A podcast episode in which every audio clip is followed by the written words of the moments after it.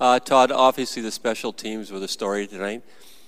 Yeah, it's This didn't, you know, you, you haven't. Your power play has been pretty good, but wasn't good tonight, and then your special your penalty killing was not good. This is the easiest question to answer because it's so obvious. Um, you give up three on the three for three on the, the penalty kill, and you don't score in the power play. You're not winning. And we could play that game a hundred times and uh, do the same thing over and over again, and you're not winning. So it's the easiest answer I can give you.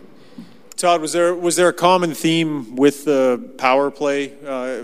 Well, we, we weren't sharp.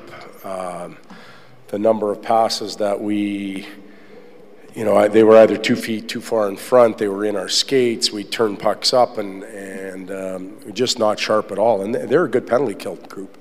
Uh, they've had good numbers, and they, uh, they do a good job, and you have to be sharp to beat them. And we certainly needed our power play, especially in the second period where the game was kind of, um, you know, in limbo, or perhaps we had the lead. Just, you know, put a nail in the coffin and then try and drive it home in the third, and we didn't get it. So it was a disappointing night from that perspective. Five on five, you had a lot of the possession control, no finish. Was that just the, the reason for you switching up the first and third lines just to try to get a spark? Yeah, a little bit. Um, you know, try and find something in the third period. Uh, you know, somebody to finish, somebody to capitalize on some chances.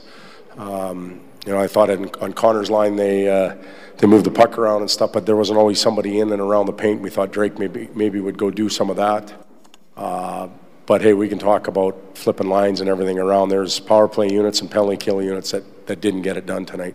Speaking of your power play, Todd, you mentioned the passes were off a little bit. Uh, you've had in front of the net. Do you need him to to spend more time in front of the goalie's eyes? He seems to be just like he's there, but then when the shot comes, it's almost like the, his stick's in front, but not necessarily his big frame. You're talking net front pres- on on the power play, yeah. And this particular player. I, Lucic. Okay. Yeah. Well, anybody that ends up in that situation, we talk about being a, a poor goaltender.